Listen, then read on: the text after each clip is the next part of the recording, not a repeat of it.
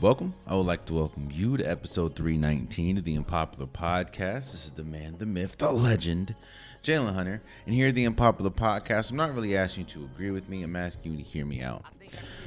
So I'm going to start off this episode with the news that happened. I think it happened last Friday, actually, and that is the Bears trading away their first number one overall pick to the Panthers in exchange for two first round picks, including uh, the ninth pick, I believe, and DJ Moore. This means something. Well, of course, when you do a trade, however many trade uh, teams are involved, it means something for those teams. But this trade in particular means something for both teams. It kind of confirms something for the Bears, and it also kind of confirms something for the Panthers. For the Bears, we kind of, I mean, there was reports saying that the Bears were kind of mulling between if they were going to let go of Justin Fields and go for maybe a Bryce Johnson or a Bryce Young, maybe a Anthony Richardson, maybe a CJ Stroud. You didn't know that, but there was a lot they could do with the number one overall pick, but they necessarily didn't need it, especially if they weren't going for a quarterback. If you weren't going for a quarterback, you don't really need the number one overall pick, especially when there are teams like, i.e., the Panthers, or like like like other teams that could use that number one overall pick for a quarterback. So many felt, and, and people pretty much felt and, and knew that the Panthers were, I mean, no, the Bears were going to trade the number one overall pick if they didn't or if they committed to keeping Justin Fields, which of course they pretty much came out and said they were, it was just a matter of who were they going to trade it to.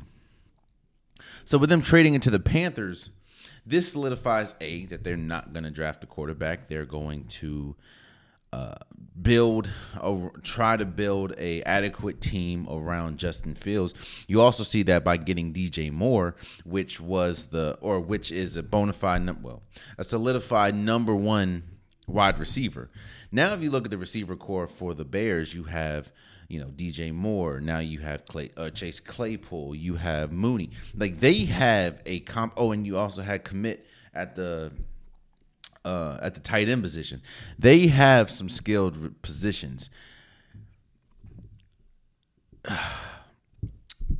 The Bears have never really been good at identifying offensive talent. Now, I don't say that, especially when we talk about the draft. Did you know that DJ Moore has more career passing yards? DJ Moore has more career passing yards than I think any wide receiver in Bears history needless to say, the Bears don't really do offense too well. So getting DJ Moore in, in this trade, and now you're having a plethora of picks, I think it was a win for the Bears. Uh, you're hearing, you know, Jalen Carter. You're hearing multiple. I think that they're probably going to go defense, which this is just so the Bears. I mean, the Bears just got what two linebackers that had uh, Edmunds and another linebacker I forgot, which you, the Bears are going to Bears. I think again, hopefully in the draft they hit they they are aggressive when it comes to offensive line now. Uh, you don't know what's going to happen with Montgomery. It looks like he's going to test free agency.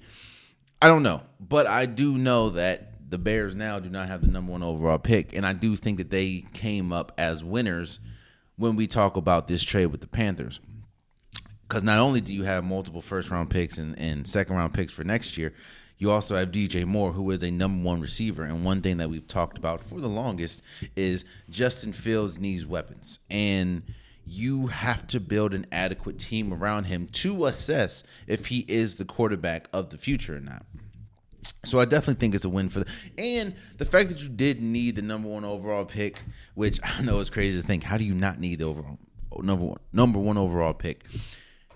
the number one overall pick, if there's not a transcendent player that's not a quarterback, you, you usually and your team doesn't need that position. You, usually don't need it. Um, like if you're gonna get a Aaron Donald, if you're gonna get a what, there there there are some players, of course, that are just so good that they're good enough to be number one overall picks and not a quarterback. In that case, you go for it. But in this draft, there really isn't a a player that just leaps and bounds is better. Now maybe next year when they have like Caleb Love or whatever. Or no, Caleb Caleb uh Caleb Williams, but yeah, you didn't really need the number one overall pick. So I think what the Bears got for the number one overall pick was a win. And for the Panthers, I also think it's a win. And it also solidifies something with the Panthers. The Panthers, it's clear that they're going for a quarterback. I mean, they just lost Sam Darnold. Sam Darnold's going to the 49ers as a backup, or I don't know what he's going to be, but he's at the 49ers getting the number one overall pick solidifies two things for me. One, that they're definitely going to get a quarter. Here's here's something. I have a theory. My theory is one of two things are going to happen with this number one overall pick for the Panthers. They're either a going to trade the number one overall pick to the Ravens to get Lamar Jackson. I think that's less likely because I just don't think that's going to happen. You don't trade that much and DJ Moore for the number one number one overall pick to then flip it and give it to the Ravens. You just you, I just don't see that happening. But that could happen. That's what I think. If I were the Panthers, I think number two, the second option is more likely, and that is they get a quarterback at the number at, at, at, the number one spot. Whether, like I said, Bryce Young, whether that's Anthony Richardson from Florida, whether that's C.J. Stroud from Ohio State. I think that they're going to get that. But but here's my thing. I understand the whole quarterback of the future thing. I get it. But Lamar Jackson is 26, and I'm not going to make this a Lamar Jackson episode, even though there is a topic that I will kind of focus on Lamar Jackson. But this isn't going to be a Lamar Jackson episode, but I just don't, I understand the money. You know, I understand what he's asking for. And I understand that what he's asking for a lot of I mean clearly a lot of teams including the Ravens the team that he's currently on do not want to do that. But you're talking about a generational talent that's in his price 26 years old. And now you're hearing people talk about well he's not available and he's always injured. He's not always injured. Yes, he was injured the last 2 years, but look at what the what look at what he's he's won 70% of the Ravens games. So if I if I were the Panthers and I got the number one overall pick, and, and, and don't get me wrong, I even if they don't trade the number one overall pick for Lamar Jackson, which I very I, I I think it's very unlikely. I do think that they did become they they are winners in this. It's a win win for both teams, the Bears and the Panthers. You are able to draft a quarterback even though I wish they would not have given or wish they didn't have to give up DJ Moore because again he is a number one receiver. They did get the number one overall pick, so it was a win-win for both teams. But again, you you have a 26 year old former MVP right there that you can go for. The, now again, I understand the the salary cap and I understand what Lamar Jackson's asking for, but again it's Lamar mm-hmm. Jackson, and he'll be 26. And and I and I ask, what is more of a sure thing right now? Bryce Young panning out to be a a a great quarterback in the league, or Lamar Jackson continuing to do what he's been doing? Anthony Richardson, who has all the talent in the world and is blowing people away in the combine or whatever, or Lamar Jackson, who has already won an MVP, to continue what he's doing. That's all I'm saying, man. But I do think I do think if we look at the the trade, you know, for what what the Panthers got and what the Bears got, I do think it was a win-win for both teams. Uh, there was a report that came out, and we'll move on from. There. There's a report that came out saying that you know Brian, I think Dianna Russini said that the that Aaron Rodgers gave the Green Bay or gave the Jets a list of players that they he wanted them to try to acquire. Uh, Allen Lazard was on it, I think. Uh, Marcedes Lewis, Randall Cobb, and Odell Beckham Jr. That means one thing for me. That means that Aaron Rodgers has decided where he wants to go if they do what he says. He wants control of a team. I look at this Aaron Rodgers situation in three ways. I look at it through Aaron Rodgers' eyes, I look at it through Green Bay's eyes, and I look at it through um, the Jets' eyes. Let's start with let's start with Aaron Rodgers. Aaron Rodgers, I understand his thinking. I understand that you want me. I understand I am one I will go down as one of the greatest quarterbacks to ever play. I also understand that my services are needed in Green Bay. My services are also needed in New York.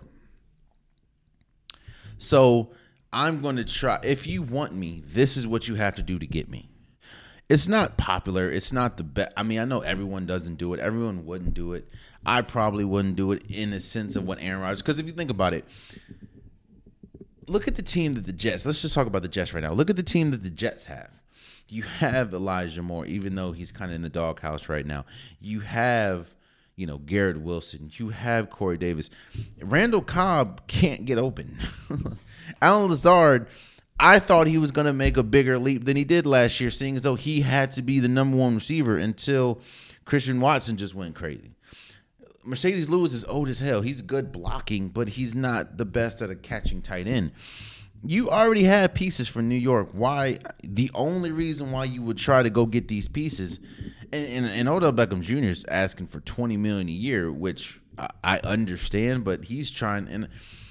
Odell Beckham Jr. is trying to be one of the first players to bridge the NBA and and in NFL. And I don't mean that in the sense of he plays in the NBA and NFL. I mean he's trying to be the first NFL player to get an NBA like contract. While popularity I understand and while talent I get he's a very he's he's a very talented uh, quarterback. I mean a wide receiver. I get that. But that's a lot asking from one a wide receiver and two a wide receiver that's coming off an ACL tear. So I don't know if he's going to get that, but if I'm Aaron Rodgers, like we know, I mean, we saw when Odell Beckham Jr. was healthy, he's one of the best wide receivers in the league you pair him with a Garrett Garrett Wilson, you pair him with a with a Corey Davis. That's gonna be that's gonna be crazy. Like I don't, if I'm Aaron Rodgers, I don't want to go to a team that isn't better than my current team. So I get that on Aaron Rodgers' point. It's a bad look because you're already demanding things, and there has already been a there's already been a stigma that Aaron Rodgers is tough to deal with and tough to work with. So I understand that this might not be the best thing you know, to to to do. But I get if I'm Aaron Rodgers, like the ball's kind of in my court. So if I'm Green Bay, like I said, I'm to break this down in three ways. I just did Aaron Rodgers. Now I'm to do Green Bay, and I'm to do the Jets. If I'm Green Bay, two things are true. I don't think we don't know what Jordan Love is until he gets adequate playing time. He can't get maybe a couple minutes here and there, a couple drives here and there. We need to know what we have in Jordan Love, even if that means that we're not good next year.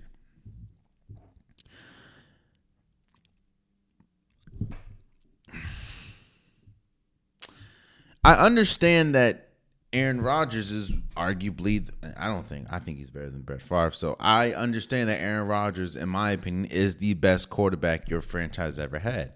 And I also understand that you just gave him, what, a two year contract or something. So he, you still owe him money. And I know, I under, I mean, we, they, they reported last week that they're pretty much want to rip the bandit off. Hell, the, even the GM came out uh, when was talking about, you know, if Aaron Rodgers come back, that's not that's not really in our plans. But if it happens, hey, it happens. I just I think Green Bay is ready to rip the band-aid off, man. They're ready to get rid of Aaron Rodgers. They Aaron Rodgers comes with a lot. Aaron Rodgers comes with a lot and basketball culture, like I just talked about with Odell Beckham Jr., basketball culture is not football culture. I, you can get a LeBron James and LeBron James says we don't want Andrew Wiggins, we want even though Andrew Wiggins is the number one overall pick, get him out of here. Bring Kevin Love. I get that because you're getting LeBron James, and we understand the the the the presence that LeBron James brings. You're going to trade the current the the number one overall pick in Andrew Wiggins for Kevin Love, and it works out. I think you see you saw we saw Tom Brady do this. We saw Tom Brady say, "Yo, I'm coming to Tampa Bay. I'm also bringing Rob Gronkowski, who is arguably the greatest tight end of all time. Tom Brady came with what six rings? So I, I, I you can do that. You and you're going to a franchise in Tampa Bay that is kind of starving for success. They were they were on a mean playoff drought. So it's like you get Tom Brady. Yeah, you have to do this, this, this, and this, but it's Tom Brady. While Aaron Rodgers will go down as one of the greatest quarterback talents to ever play, he only has one Super Bowl. Yes, he has four MVPs, but he has one Super Bowl. So it's like if you're Green Bay, dude, it was a good run. It's very rare these days that one player stays for one team. So, or his entire career. So it's like you had a good run. You're you, you you're coming. You're becoming more of a. You're becoming more baggage, and and, and especially, and we'll talk about Jalen Ramsey in a second. But one thing that's able to give Green Bay an out is the fact that they had a they struggled last year, and they didn't even make the playoffs it would be a tough ask uh, if if Aaron Rodgers won won the Super Bowl last year, or if Aaron Rodgers made it to the Super Bowl last year, or if Aaron Rodgers won the MVP, this would be a tougher conversation if you were Green Bay because it's like, how do we give up on uh, uh, uh, uh the reigning MVP? But and don't get me wrong, Aaron Rodgers has not been a he hasn't been easy to to handle from reports this entire time but because it's like you can get away with it you can get over it because they're winning. Or he's still i mean they've been 13 and 3 before last year 13 and 3 the last two years. So it's like if i'm green bay man wow yes i understand if we don't I, they want to rip the band-aid off they they want to and as you're seeing, it looks like reports are saying that they're the Jets and the Green Bay Packers are working on a deal to now get Allen Lazard. So it seems like, yo, Allen Lazard is a good wide receiver. While he's not number one, he's a good wide receiver. So it's just like, yo, take Allen Lazard. If you need Marcedes Lewis, take them. Take Randall Cobb. We don't even want Randall Cobb. We just they Green Bay does not want to start the 2023 season with Aaron Rodgers on their roster. And I understand it. Again, it's it's very rare these days that one player stays for with a franchise the entire time. So I get it. And if I'm the Jets, the Jets find themselves in the most difficult situation out of the three. you have not really had a legit quarterback since Mark Sanchez. And you have the possibility of getting one of the best quarterbacks the league has ever seen. While, yes, he's not in his prime, but just a year ago, or just two years ago, he won his fourth MVP. So the Jets find themselves in a difficult position. I, I you have a player that's asking for a lot off the rip. You're asking for the Jets have a good offense. The Jets have a good offensive roster. And you're ask uh, you you have a player coming in asking off the rip for a bunch of stuff. You're asking, "Oh, now we got to spend more money on players that we don't necessarily want, but we want you." Yeah, I don't I don't I don't know about that. And I say the Jets are in the toughest position because you have to you have to ask yourself, are we going to do we we understand we want Aaron Rodgers. Do you do we do what he wants? Or do we not do what he wants and and jeopardize losing Aaron Rodgers? Because it seems like if Aaron Rodgers sent you a list of this is what you have to do to get me, then Aaron is pretty. Aaron Rodgers pretty much wants to go there, or doesn't mind going there. So, are we at risk of losing Aaron Rodgers? And if you do lose Aaron Rodgers in the sweepstakes, what do you do next? Again, I'm not making this a Lamar Jackson pod, or but do you try to go for Lamar Jackson? Do you offer him 200 million guaranteed and say, "Hey, this is what we got for you. We have Wilson. We have more. We have pieces. This is 200 million guaranteed. We'll we'll work out the deal. Boom. I think they should have done that originally, but hey, it looks like Aaron Rodgers is there. So I don't know if I'm the Jets, bro. Like, yo, I I want Aaron Rodgers, but at this cost, like, come on now. This is not how a relationship works. You're not about to strong arm me, and you're not even here. Like, there, this is a legit strong arm. Yo, you're gonna bring my people over, and then you have me. Like, that doesn't doesn't work. Like, it doesn't work that way. There's no. You have to. You, they have not built trust. I guess this is one side building trust with the other side, which is the Jets building trust in Aaron Rodgers, but how you Aaron Rodgers hasn't shown anything for the Jets to hold on to to trust. Again, I'm not saying that the Jets shouldn't go for Aaron Rodgers, but what I'm saying is you can't have Aaron Rodgers dictate your franchise and he's not even there. And if you really want to be honest about Aaron Rodgers and and and look at the moves that he's quote unquote forced the Green Bay Packers to make and how they turned out again, eh, Randall Cobb can't create separation because he's old.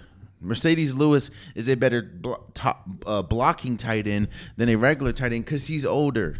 Allen Lazard was supposed to make the leap and be a number one receiver. He wasn't, which is one of the biggest reasons why the offense struggled last year. This is, you want my opinion on what's going to happen. I think that Aaron Rodgers is going to go to the Jets it's it's tough for me to see Aaron Rodgers back in a Green Bay uniform because of everything that's happened this offseason, because of what something that the general managers have said. Um, how do you go back into a locker room where you, they know you really don't want to be there? I don't think that Aaron Rodgers is going to retire because it's like 50 million he's leaving on the table. I just think Aaron Rodgers is going to go to the Jets. I think the Jets are going to get him Allen Lazard. I don't think that they, they're going to. They could get Tom, uh, Eric, Odell Beckham Jr. I don't know, but I think that they're going to get Aaron Rodgers. And I think you're going to look at the Jets, and even and and the Jets would be tough. You know, it'd be tough. I think they're in in their of course division. You're only fighting with well, not only, but it's a tough division too. I mean, you have the Bills, the the Patriots, and the Dolphins. Um, and the Dolphins, which we'll talk about in a second, just made a big move. So I don't know, man. I, I if I'm, uh, I get it. I get it on three all, all three fronts. Aaron uh, Aaron Rodgers front, the Green Bay Packers front, and the Jets. But I don't know. I think this is a fascinating situation because it's Aaron Rodgers doesn't look good right now. He looks more diva-ish than ever. Uh, but I I understand like you if you're gonna move, especially when you've been with an organization your entire career, you want to go to something that looks or that feels familiar in, in, in football or in sports. One thing that feels familiar, if you're not from the place, is yo, bring some of my buddies along, which is Aaron, Allen Lazard, Marcedes Lewis, Randall Cobb. So I get it.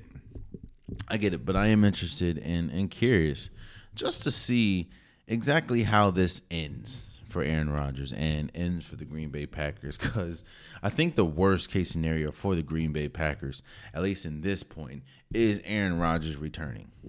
And I think the worst case scenario for the Jets is if they make all these moves and Aaron Rodgers then comes back and says, Yeah, no, I'm staying with Green Bay. So now you have Allen Lazard and all these pieces. Like, what do we do? Because then you'll be uh, looking for a quarterback. And that's another thing that looks bad is Aaron Rodgers holding out. Like, bro, your season, you didn't make it to the playoffs. So your season's ended in a minute. And I understand the free agency just started, but this is holding up two teams now. And that's a uh, uh, that's a bad look. I, am I'm I'm I'm gonna be honest with you. That's a bad look that you're holding up two teams from be able, from being able to make multiple franchise. I mean, multiple free agent moves. And as you're seeing, there are really good free agents like Hargrave going to what the the 49ers from the Eagles. Like, come on, bro. Like, and I'm not saying that you know the Green Bay Packers would have got him or the Jets would have got him, but they could have went for him, or maybe a Jimmy Ward. So I don't know. I don't know. I'm interested to see how this situation and this whole thing plays out, honestly. So let's move forward. So Jimmy G is a Raider now. And I hear a lot of people say that Jimmy G is a perfect fit for the Raiders. When you think of Raiders, you think of risk. When you think of Vegas, you think of risk. And then you have Jimmy G. Just Jimmy G looks like the Raider. Jimmy G, the one one problem that Derek Carr had was he didn't risk it all like Jimmy G would. And that rubbed the Raiders the wrong way. So I guess we're not having honest conversations about the Raiders or Jimmy G. But I guess I will. The Raiders are one of those teams that bank on history. The the Bears do that as well. I, the Raiders have a rich history. You know, they they've had some good pieces. They've they've won a Super Bowl. I mean, hell, they had John Madden. The, the Raiders have a good history. We know about the black hole. Like we know the what comes with the Raiders.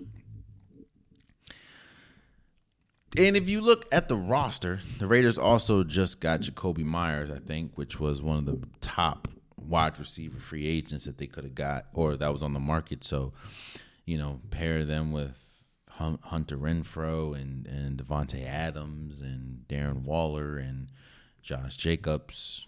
I think that's a good nucleus. but you talk about them going for Jimmy G, and I think that Jimmy G landed in a good spot. I do think that at least you have pieces and weapons to succeed. We talked about Jimmy G and what he what he needs to succeed. He needs a good running game. He needs a good offensive line or offensive line, which he doesn't have. He needs a, some offensive pieces, which he has a plethora of now. And he needs a good defense, which he really doesn't have. I mean, you have Chandler Jones and Maxx Crosby, but that's about it.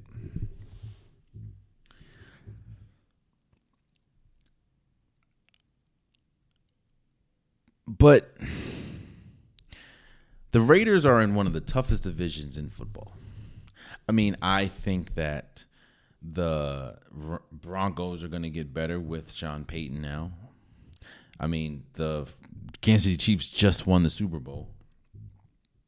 And and while their offensive line is doing some retooling, and I don't know how, I don't know how good their offensive line is going to be if they keep Orlando Brown or not.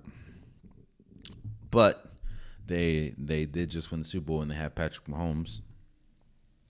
And of course, you have the Chargers and, and Justin or Justin Herbert. Now we'll talk about them in a second, but you still have Justin Herbert. You have Keenan Allen. You you know. Even with this move, even if you look at everything that we saw last year, the Raiders still have the fourth worst or the fourth best, let's say, the fourth best quarterback in their division.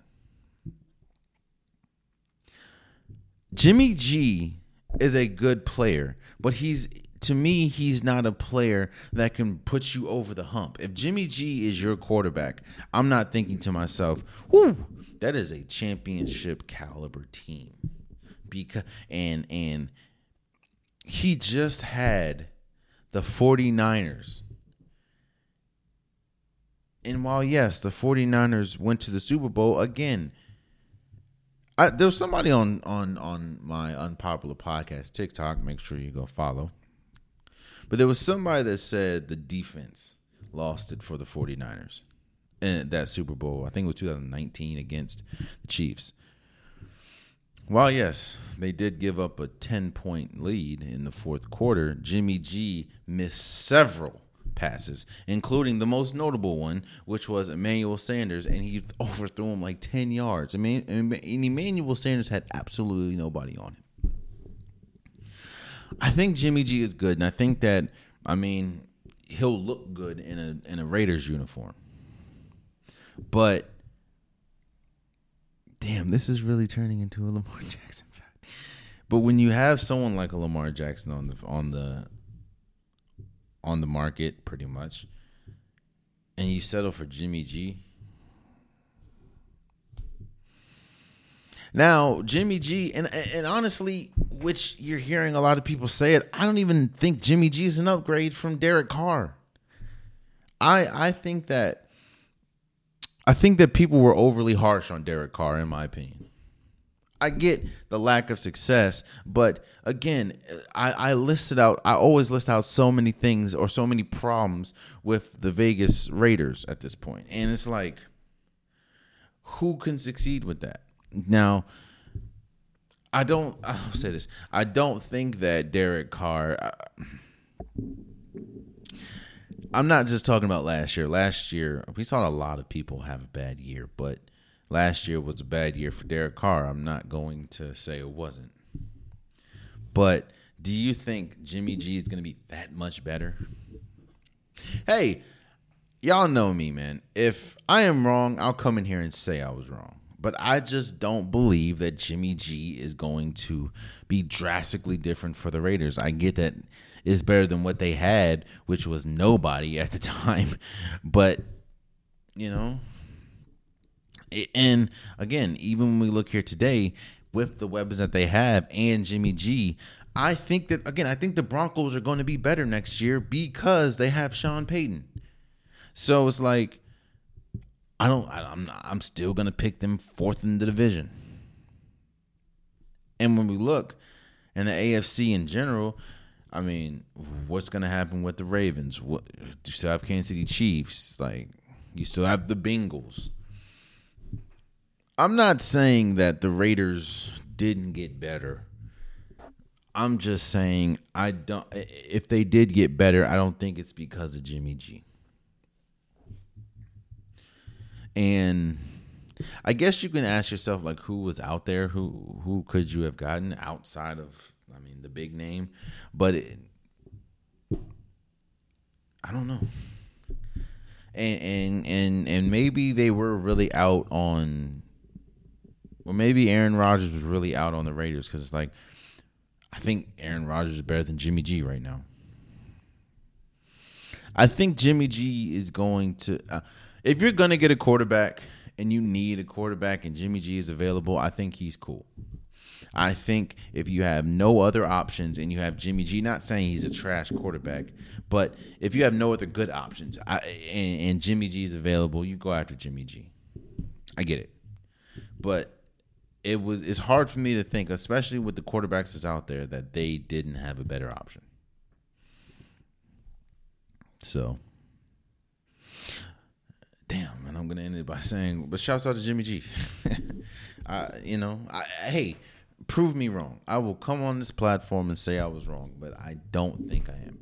You're gonna look up and think, ooh, damn, maybe it wasn't all Derek Carr's fault, or, or you could say, well, yeah, well, I guess he is an improvement. Now come on here and say that. So, like I said, and, and let's move forward. Like I said, last year you saw a lot of people have down years. I mean, you saw Russell Wilson have his worst year. Aaron Rodgers had a bad year. Uh, it was a bad year for a lot of people. One person that was also a bad year for was Jalen Ramsey. Jalen Ramsey is considered one of the best corner uh, best corners in, in, in football, and he just had a he and the Rams as a whole had a bad year. I mean, the Rams were coming off a Super Bowl and didn't even make the playoffs. Like, didn't even come close. Aaron Aaron Donald got hurt, but even when he was in, they weren't really winning many games. It was just it was just bad. And like I said with Aaron Rodgers, losing and and down years give teams outs. Because it would be crazy to trade or get rid of somebody and they're still they're coming off a peak year. They're coming off a really good year if Jalen Ramsey played to the level that he has known to be or he's known to play and the level that his name warrants, there's no way that the the Rams would even entertain trading somebody like him. Because now yes, he is expensive. And yes, the Rams struggled last year, but again, it also goes Jalen Ramsey struggled as well if the Rams didn't struggle, like if the Rams made to the playoffs, or if the Rams made some noise, made a big playoff run, or maybe came a game, no, if they made the playoffs, I think Jalen Ramsey would be on the team. But you don't make the playoffs, and now you're looking at the contract, and the contract's more expensive, and you look at it as well, it's expensive, and it's not really leading to wins, so we can easily give him up. So now Jalen Ramsey gets traded to the Dolphins. This move right here is a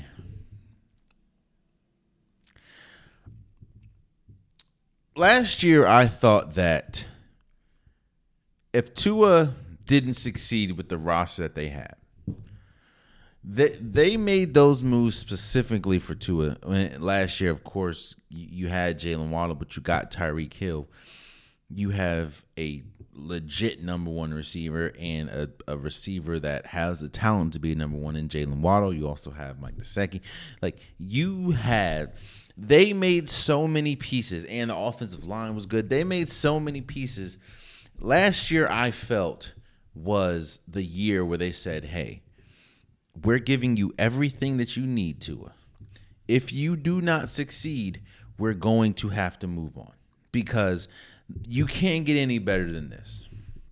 Now, statistically, Tua had a good season. Uh, you, of course, we can talk about the injuries. We can talk about that, but statistically, he had a good season.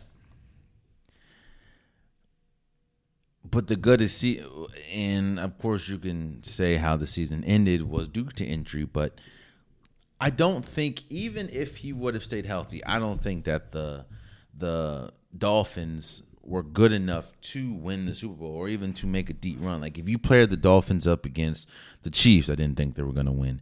If you paired the Dolphins up against the Bengals, I didn't think they were going to win.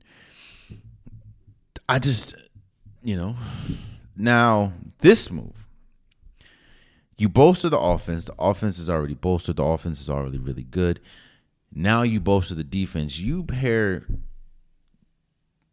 the Dolphins now have arguably one of the best backcourts or backcourts, best backfields in in the NFL. Now that you pair Jalen Ramsey with an Xavier Howard, this move wasn't solely based on Tua, but this move signifies every team, not every team. Oh, okay, one misnomer in in sports is that every team goes for it. That is a lie. That is a lie. Of course, when you go in, you think to yourself, you know, this could be our year. If if this this this this this happens, it could we could make some noise. But once you've seen, you you find out very quickly that this this this and this isn't going to happen. Not every team goes for it. Some teams go to tanking quickly. Some teams go into the season. You know, uh, we may not have the good roster. We're going to tank. So, yeah, don't think to yourself that every team in professional sports goes for a championship. The Dolphins trading for Jalen Ramsey signifies that's exactly what they're doing the big you got the big wide receiver or the big name wide receiver a year ago, and now you're getting a big name, the big name cornerback.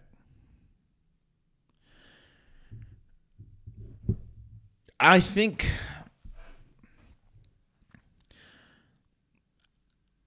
I don't know this to me the success of this team the success of, of any team honestly is the is is the play of their quarterback. That's just, is a quarterback driven league. Hell, if that if that wasn't the case, the 49ers would win damn near every year because of the talent that they have on their team. But because there is a huge question mark at the quarterback position, that is why the 49ers have not been as successful in recent years as they could have been. Because if you look last year, probably the 49ers had the best team. The year before, 49ers had the best team. The year they went to the Super Bowl, the 49ers had the best team. They but you say all that and 49ers only were in one Super Bowl. Uh in those in those years, not altogether. The Dolphins, when you look up, the Dolphins have now one of the best rosters in football. And it I think there's more on Tua's plate now than there has been. Now, of course, his health is more important than anything. That's without saying. But if we want to know how good Tua is, we will see the success or lack thereof success with the Dolphins because there's not many holes at this point. Last year, one of the biggest holes was the the, the backfield. While you had Xavier Howard, outside of that, it was it was kind of bare bones. Now you have Jalen Ramsey. And while Jalen Ramsey had a bad year last year, I do think that he's still a top cornerback. So you you pair those two together then you also have a really good offensive or defensive front. And with what I think Melvin Ingram's on the team, like you you have and then of course the offense.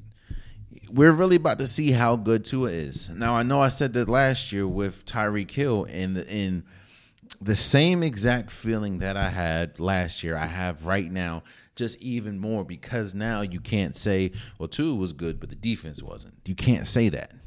Or Tua was good, but the, the back end of the defense kept giving up points. You can't say that anymore. Now, if Jalen Ramsey comes out and has an, a duplicate year than he did year like last year, then we have some we have some problems. But it's on Tua. I know it's it's it's it sucks to say, but it's it's on Tua we're going to see how good they are. Us, the Dolphins, especially this year, like you, you don't make this move. You don't make this. You, look, you don't make a move to get Tyreek Hill. You don't make a move to get Jalen Ramsey if you don't think that you're good enough to contend. And that goes back to my point where it says not every team goes for it. You do not get Jalen Ramsey if you're not going for it, especially when you know how expensive he is. But he's only expensive if he's not producing.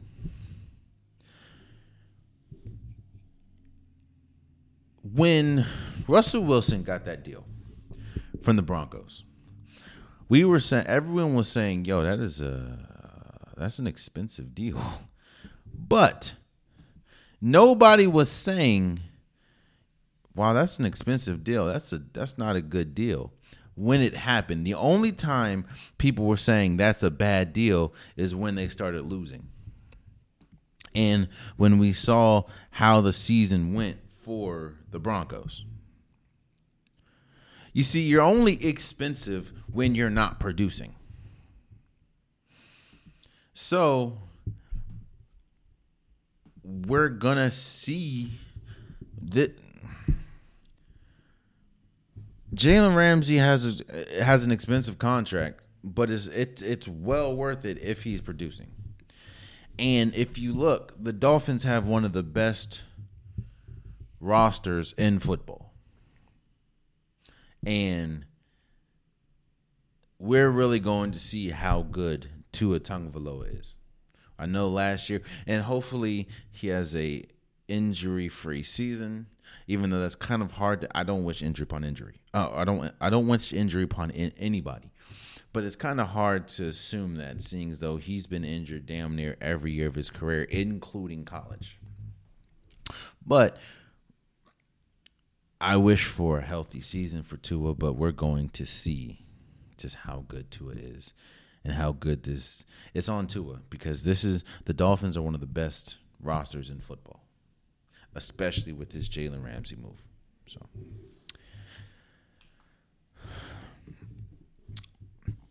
one position that is lose it loses its value year after year after year is the running back position.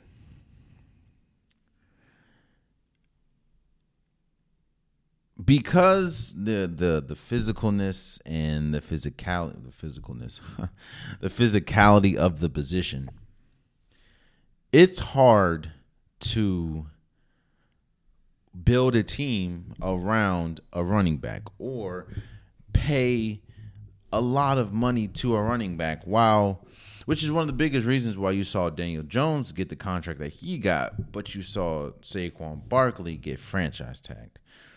Saquon Barkley is the the Giants' best player, but he got franchise tag, and Daniel Jones got what he got.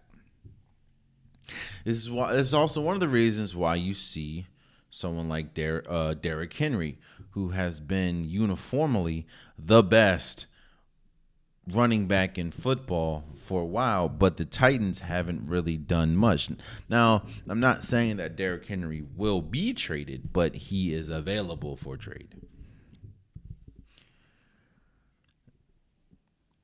Austin Ekeler is, I, I guess, him and his agent were we're, trying to get a deal done with the the Chargers, but the Chargers have a history of not wanting to pay their running backs. Hell, they had LaDainian Tomlinson on this team, and damn near had to he had to fight tooth and nail to get paid for this franchise. LaDainian Tomlinson, who is one of the greatest running backs we've ever seen, arguably could be the greatest running back we've ever seen. The the Chargers did not want to pay him. So Austin Ekeler was fighting a uphill battle and we look now and it looks like that the Chargers have granted his they they don't okay, so the Chargers are saying that they're not going to pay him what he wants. More than likely he probably wants to be one of the highest paid running backs in the league, which I understand because I, I also understand how important he is to the Chargers. So now the Chargers have granted him permission to seek a trade and looks like that's what he's doing. I, I, know he requested a trade. They granted their request. Yo, go seek a trade. Go, you know, you do that. I think this kind of shows how fickle the NFL can be, or how how roller coastery. I know that's not a word, but I'm going to turn it into one. How roller co- how roller coastery the NFL can be. Austin Ekeler was one of the best running backs last year. And I'm not saying, you know, pay him anything. But when I look at the the the fabric of my team, if I'm a GM or if I'm an owner and I look at how I determine who I pay and who I don't. I look at I would look at what is their importance to the overall success of the team. And does their does their presence, does their performance, does their their their ability lead to positives, leads to winning? And was baffling to me. Now, again, I understand the history of the Chargers. But what's baffling to me is how important Austin Ekeler is not just to the Chargers offense, but to Justin Herbert. Justin Herbert plays drastically better with Austin Ekeler on the field. Now, people have touted Justin Herbert as one of the best quarterbacks in the league. And one of the best quarterbacks in the league plays better with this player, i.e., Austin Ekeler. So it's like, if we want to maximize how good we are as a team, if we want to maximize how good we are as an offense, if we want to maximize our star player, he gets the most production with Austin Ekeler on the field.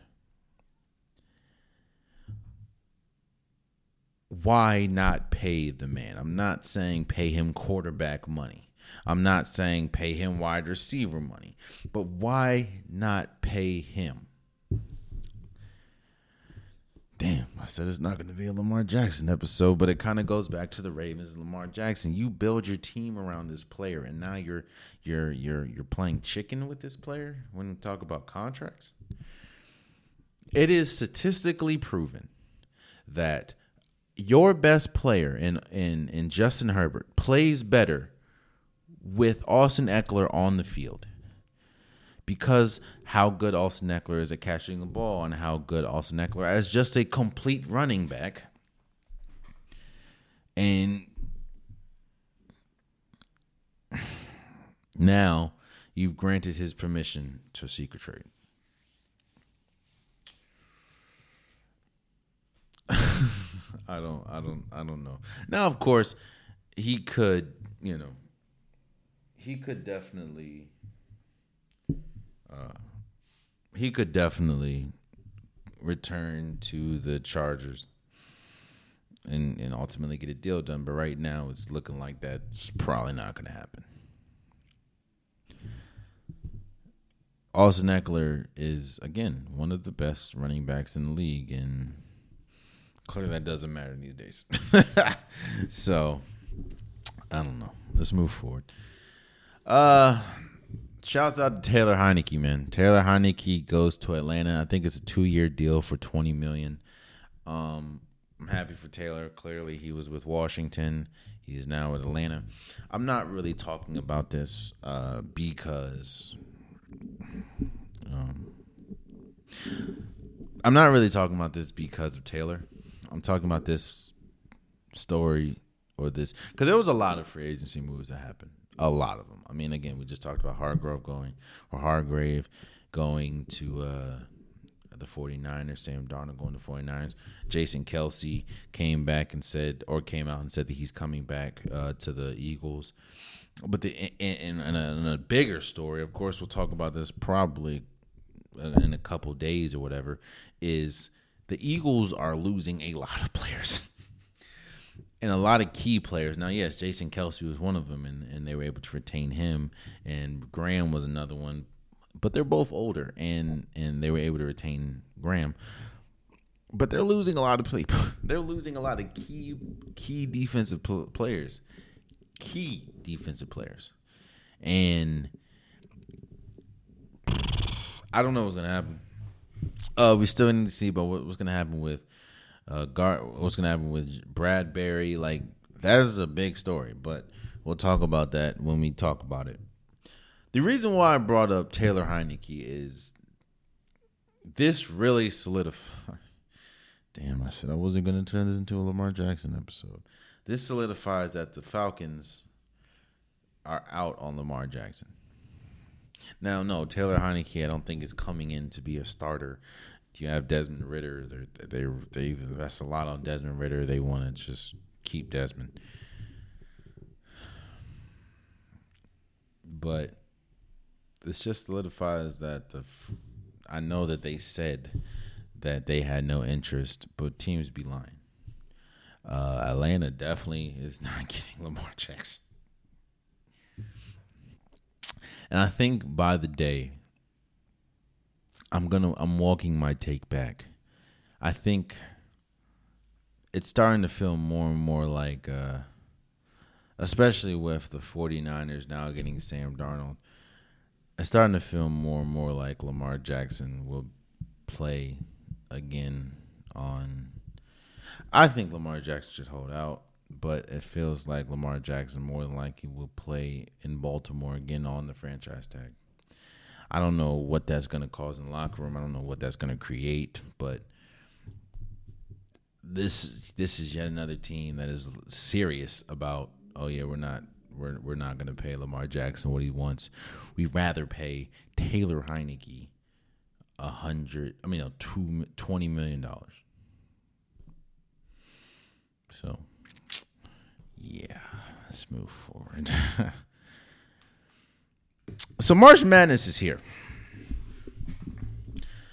The the the tournament is finally here. We got to selection Sunday. We we we, we did it all. Uh, we know the round the, the 64 teams that are in both the men's and women's uh, tournament.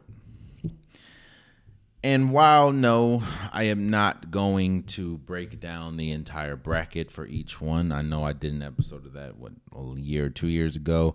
Not doing that this year. I'm not doing that because of how wide open, at least the men's side is.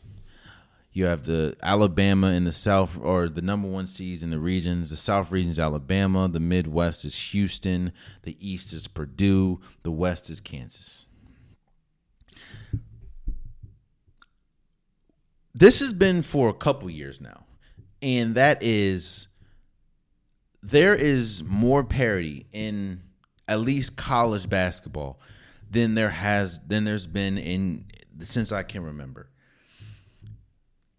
And I don't think I don't think that's because there's just great teams. Now, yes, there are good teams, don't get me wrong. Like Alabama's a really good team. Purdue's a really good team, but I just think everyone is on a on a not every most teams are the equal playing field. Whether that you think whether you think that's an incredible playing field, whether you think that's a low bar playing field, it's up to you. I just think that everyone is on an equal playing field. Now I know that's easy to say when it's like, well, everyone has a chance to win a national championship.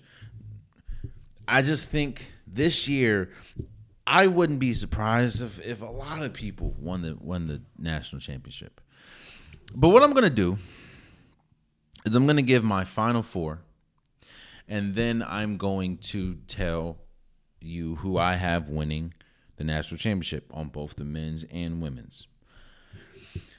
Let me start with let me start with the men since I was just pretty much talking about the men's.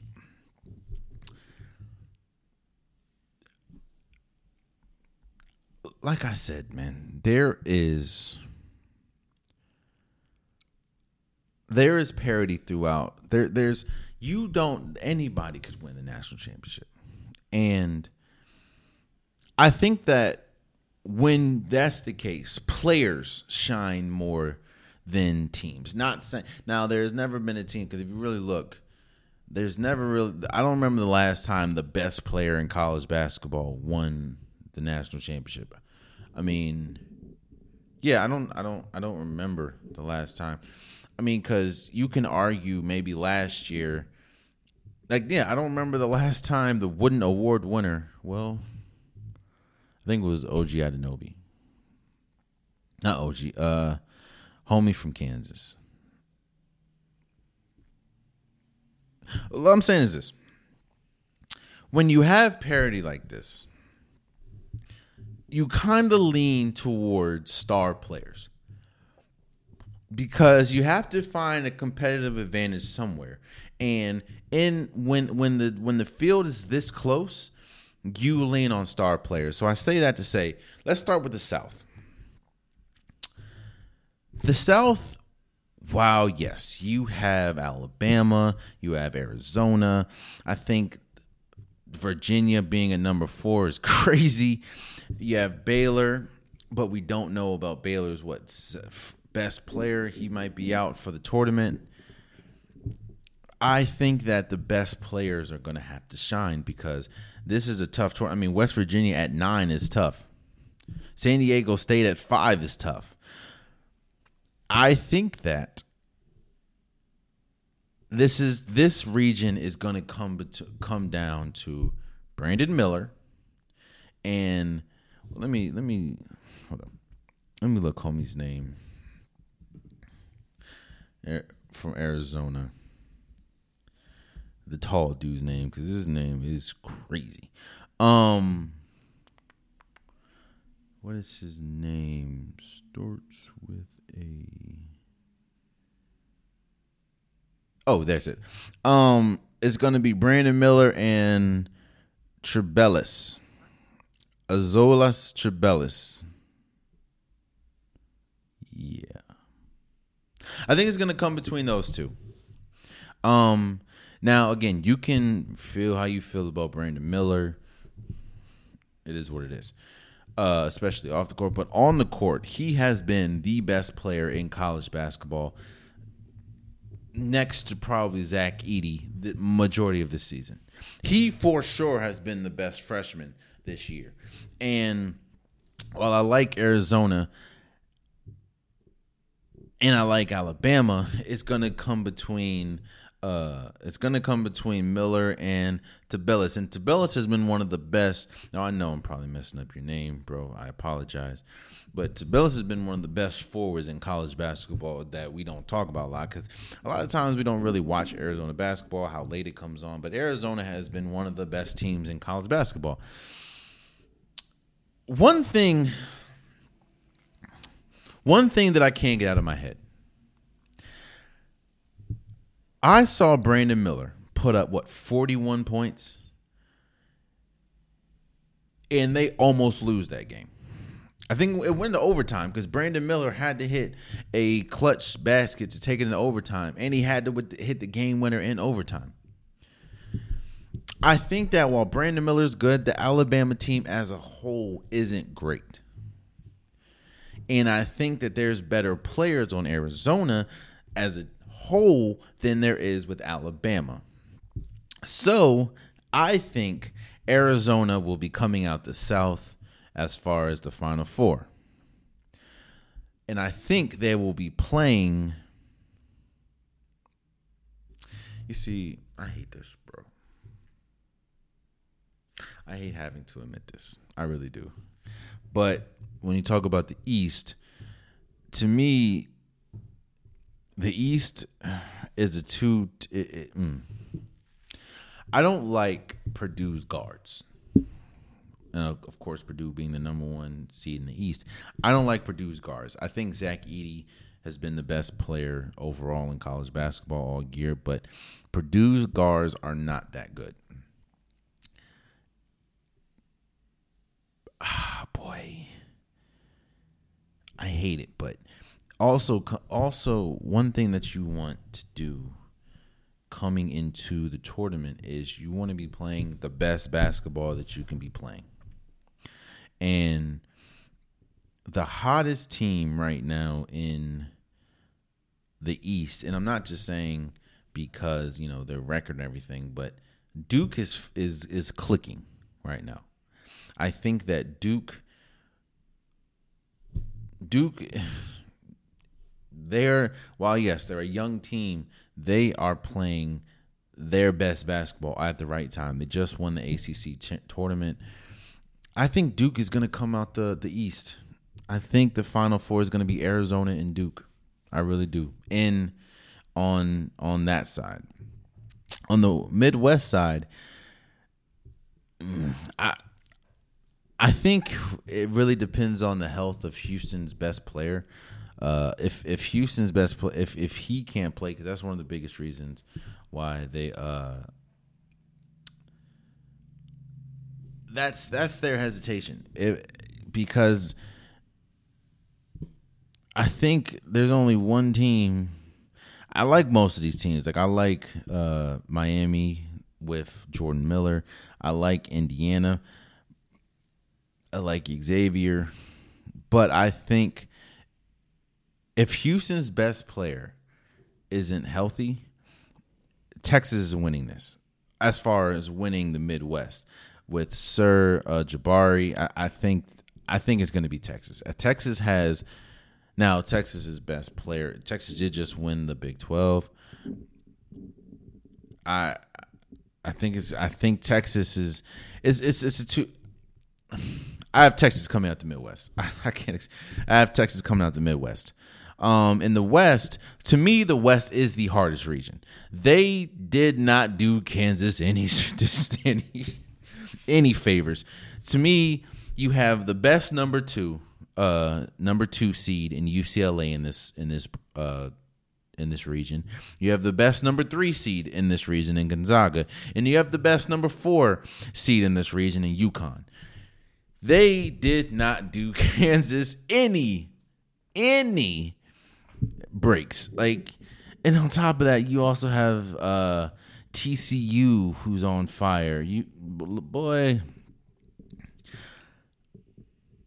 Mm. Now, before Selection Sunday, I will admit, before Selection Sunday, I had Kansas winning it all.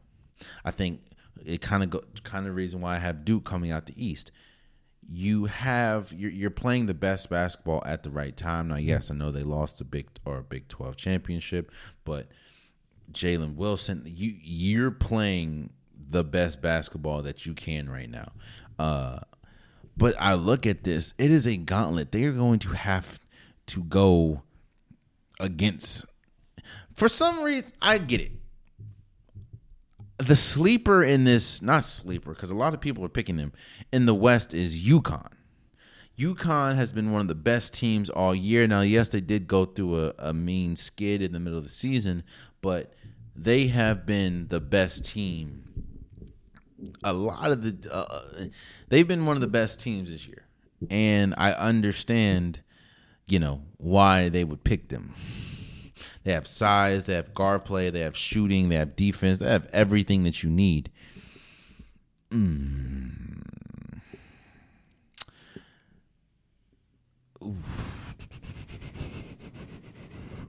I like UCLA. I just I like Tyger. I, I like. Mm. I don't like. I, I don't. I don't have any faith in Gonzaga in the slightest, like at all even though I do think that the best three seed in this tournament, I don't think that. I mean, we've seen Gonzaga make it all the way to the national championship multiple times and lose every single time. Um, mm. To me, it's a two. It's a two team. Mm, this is a two team race. It's between Kansas and UConn, and just so happens that if they both make it, they would have to see each other in the Sweet 16.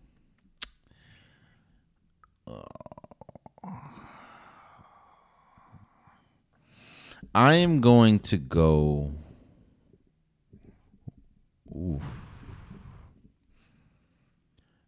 Mm, that's gonna be tough. I'm gonna. Mm, that's gonna be tough. I'm gonna go with Kansas. I'm gonna go with Kansas because they did just win the national championship. Jalen Wilson is playing really good, even though I do like UConn. I'm gonna go with Kansas. They're they're they're hot right now, even though they did just lose the Big 12 championship. Um, so my final four is Arizona, Duke, Texas, and Kansas. I think Arizona's size and and speed is is going to be able to match up well with Duke's size and speed. Um and because of that, I have Arizona making it to the national championship and I have Kansas making it to the national championship over over Texas. And I have Kansas win the national championship again. First team since Florida to win back to back. First first team on the men's side since Florida to win back to back. Yeah. And on the women's side, you have the Greenville region or Greenville 1, Greenville 2, Seattle 3, Seattle 4. To me, this isn't as wide open as the men's side. I think that uh, South Carolina has been dominant this entire year. I mean, they haven't lost. I do, and one thing that you do like, or that you do see, especially when we talk about the women's side, is they like rematches. They like inter- interesting stories, which is why they put South Carolina and Maryland in the same region, which is why they put uh, UCLA and, and and Notre Dame in the same. Like they like rematches, and they like they like what they like. While I like Maryland, uh, I think South Carolina is definitely coming out the Greenville one region. They have been the best team this entire year. Uh, Dawn Staley is, has been the best coach. Aliyah Boston, you know, Zia Cooke. Definitely have South Carolina coming out of a Greenville one. Greenville two is a little more wide open. And even though I don't really like him because the coach, even though she's been cool, I think that LSU is coming out of the Greenville too. Angel Reese, she's from the crib. Uh, they, they she has been arguably one of the best players in college basketball this entire year. Uh, in fact, they they they're two stump they're three stumbles because I think their three stumbles, two stumbles. One of them was against South Carolina, and the other one they were they had a 16 point lead, I think, and lost it. Uh, I have I have LSU making it out of the uh, Greenville two, Seattle three. I mm, to me it's between and I understand it's one and two, but to me it's between West Virginia and UConn. Um, UConn, they have been kind of inconsistent this year, but they when they're on, they're on. They're great rebounding. They have Az Fudd. They they now yes, Paige Bueckers not being there is huge, but Az Az's been really good. Um, and Virginia Tech, Virginia Tech has uh, what's it? Them twins. Hold on. Virginia Tech has, give me a second. Uh, Kayana Traylor. I think it's Elizabeth. They have this one. Oh yeah, I think it's Elizabeth. Definitely Elizabeth. It's Elizabeth uh, Keat Keatley Kitley. I know I probably said your name wrong. I apologize she if she go crazy because I mean she averages damn near nine. She has 19 points a game. God dang. I just I just think I have Virginia coming out. Virginia Tech. Virginia Tech. I have Virginia Tech coming out the Seattle three because I just think that she's going to be big and she is the best player between him and her and UConn. And I think she's probably the best player out this region, even though. No, look at my North Carolina the sixth seed. But uh, yeah, and Seattle, I I have Stanford. I think Stanford's the best team um in this region. While yes, I do like uh Caitlin Clark, and I think Caitlin Clark's been going crazy this year. Uh, I just think that she isn't enough to get over the team that is Stanford. Um, I, I mean, I, I, yeah, I don't I don't see Duke winning. I don't see Texas. I just I have Stanford. So I have uh, South Carolina and Stanford on one side, and I have LSU and Virginia Tech on the other. And I think to me, it's gonna come down between was it Haley Williams and and and Aliyah Boston, and I just again, I just think South Carolina has been dominant this entire year, and while I like Stanford and I like exactly you know Stanford's team, I think Stanford's probably one of if not the best remaining teams outside of South Carolina State or South Carolina.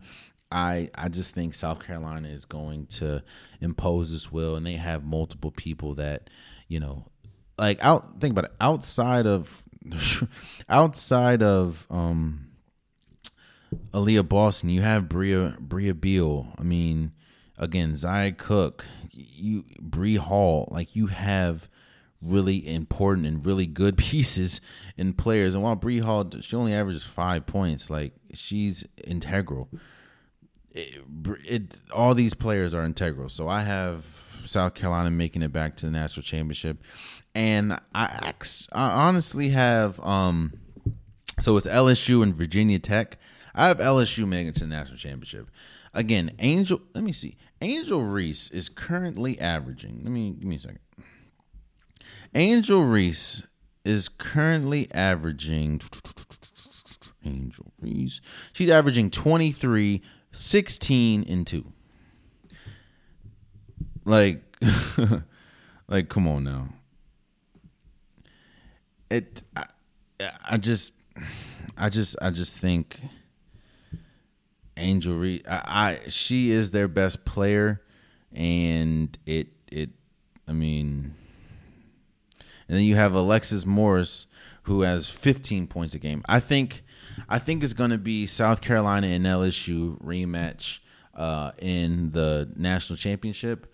And one thing that we know about LSU, or no, that we know about, um, one thing that we know about South Carolina is they are great when it comes to rematches. I think they're damn near undefeated when it comes to a rematch. So I have South Carolina winning the national championship on the women's side. I've the one question that I've gotten asked is why haven't I talked about the Kings? And how how do I feel about the Kings and their surgence this year?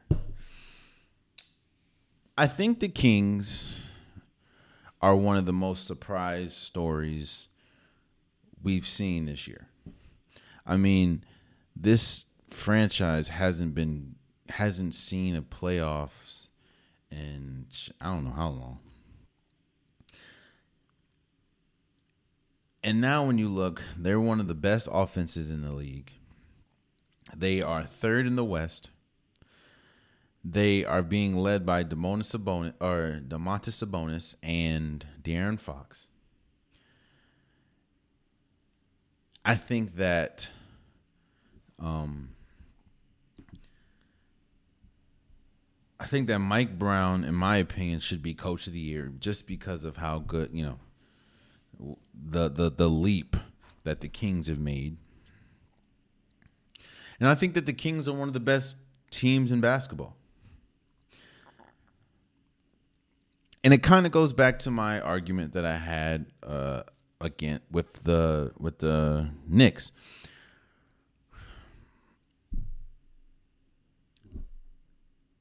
The question isn't how good are the Kings. The question is how good they can they be when it matters, and that of course is the playoffs. Again, don't get me wrong. I think the Kings I mean, they've proven to be one of the best teams in basketball this year. And surely one of the best offenses in basketball. I mean, I think actually. They are number one. Yeah, yeah, they're number one in the league in points per game.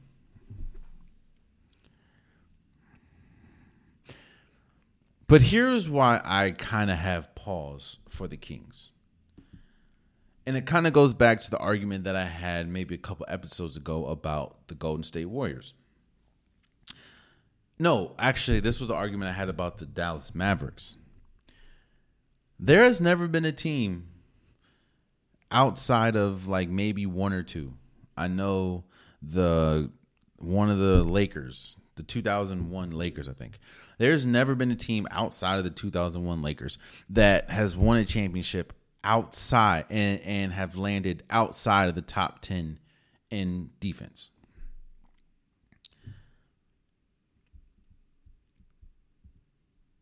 And while the and while the Kings are one of the best, actually, statistically the best offense in basketball. They are one of the, in fact, they are statistically the second. They are tied with second worst defenses in basketball.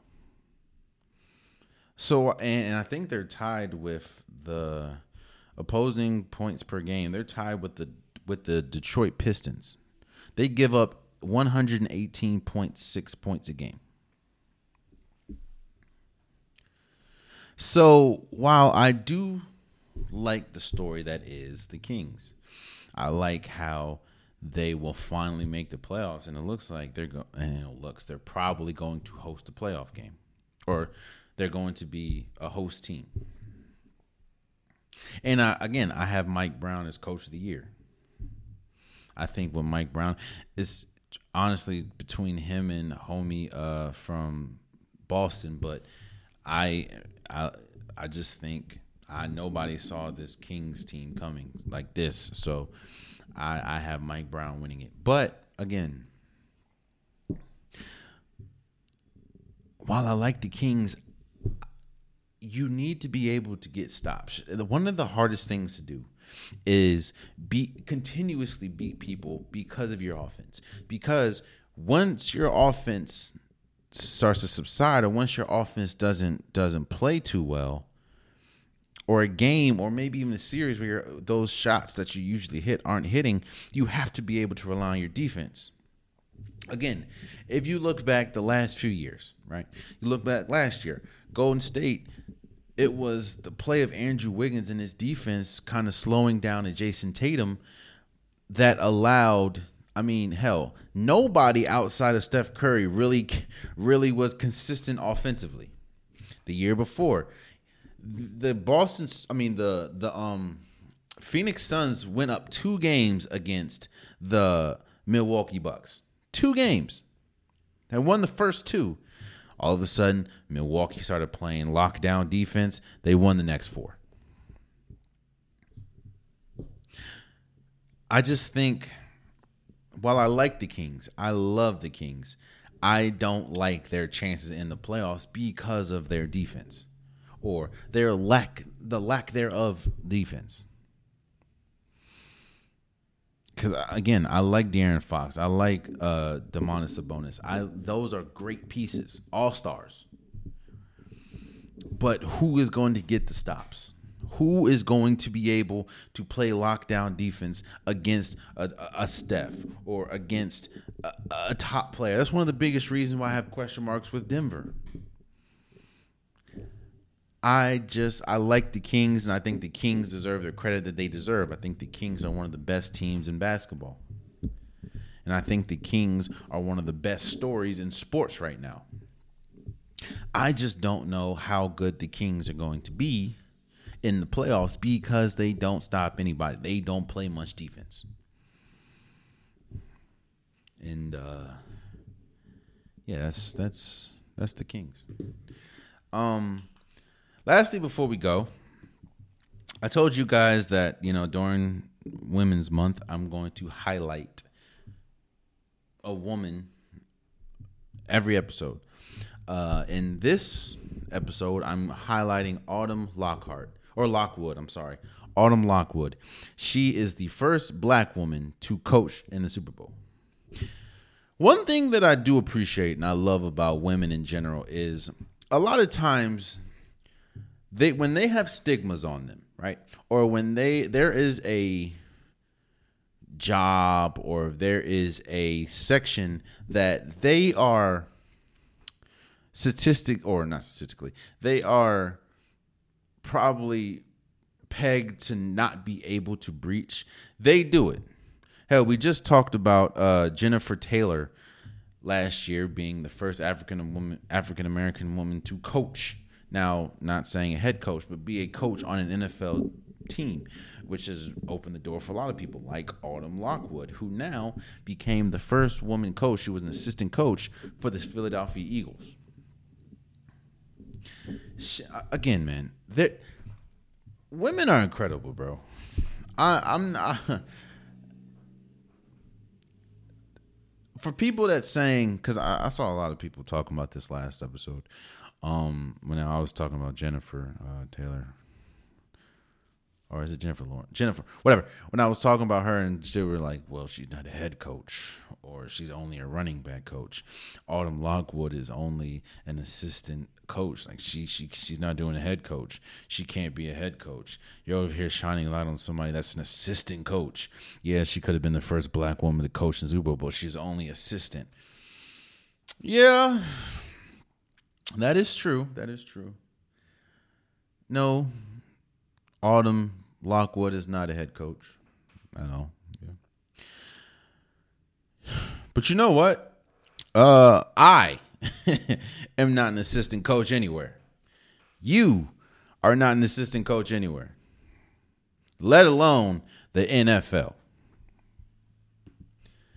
The um so what do we talk about? like She's an assistant sports performance coach, bro. I don't know nothing about performance. I barely even I don't even stretch before I hoop. Or after I hoop. Wonder why I'm over here scooting around my house after a basic hoop session. And so what I'm saying is put some respect on these people's name, bro. Congratulations to Autumn Lockwood. Shouts out to you for allowing your hard work at was it ETSU, allowing all that hard work to get you to where the hell you are at now, and that is the assistant performance coach or sports performance coach for the Philadelphia Eagles and becoming the first black woman in history to coach in the Super Bowl. Shouts out to you. And there that you have it, man. That has been today's episode of the Unpopular Podcast. If you want a popular podcast shirt, hoodie, sweater, long sleeve joggers, the link is in the description below. I have multiple different colors, multiple different designs. Get your Unpopular Podcast merch today. It definitely means a lot. Also, please subscribe to if you're listening. Please subscribe to if you're watching. It definitely means a lot. I appreciate all the comments. I appreciate all the likes. I appreciate all the views. I try to, you know, I try to engage with a lot of with anybody that responds. Uh, I, I do appreciate you guys. I really do. It means a lot. Uh, and until next time, much love.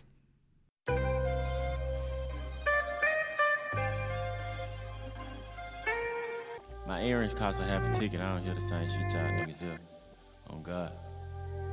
Pockets on cheese, it's heavy on the cheddar. cheddar. Run off with your money, savage, AK Jerry Heller. Hella. Too much drip, I'm raining by the Gucci umbrella. umbrella. Why you always tripping, bitch? You must look up the Ella. Ella. It's only the first night and she keep trying to snuggle. snuggle. I slept on my back just so I ain't have to cuddle. cuddle. Nothing by me average, hit her with a Fendi rubber.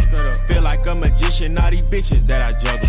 Robert red, Bentley black, got a demon and a cat. Check the stats, all facts. Rap made me a lot of racks. Down bad, caught a flat change his tie. He got jack, ass fat, waist snatch. Can I get some of that pussy cat? 1.5, 1.5. On a ride, on a ride. Niggas die, niggas die. When we slide, when we slide. Draw the line, draw the line. Pick a side, pick a side. Ain't no switching, ain't no switching. On my guys, on the game. 1.5, 1.5. On a ride, on a ride. Niggas die, niggas die. When we slide, when we slide. Draw the line, draw the line. Pick a side, pick a side. Ain't no switching, ain't no switching. On my guys, on the gang. I'm such a vibe. The doors go up suicide. The diamonds poke your eyes. Don't trust my gang, they shies. I don't take advice. I don't care about price. Sticks, the boss don't fight. Bring the bricks in the loft at night. So to get what you want, ice white. Hopping in the Lambo, brains open. My chain soaking. Cold in my van, I'm stroking. I put a hit in motion. This padded right here, a trophy. Passed out on the Earthman sofa. Straight fade is a game of poker. The green Lambo, a ogre. We passed the bitch. Got the flipping the bitch in the wrist. Flipping the bitch. Just ask your bitch. Ask her. I fuck no kiss. Smash. Walk right in this bitch. Don't touch me. Don't get fresh. Nah. Let's get lit. Lit. 1.5, 1.5 on a ride, on a ride. Niggas die, niggas die. When we slide, when we slide. Draw the line, draw the line. Pick a side, pick a side. Ain't no switching, ain't no switching. On my guys, on the game. 1.5, 1.5 on a ride, on a ride. Niggas die, niggas die. When we slide, when we slide. Draw the line, draw the line. Pick a side, pick a side. Ain't no switching, ain't no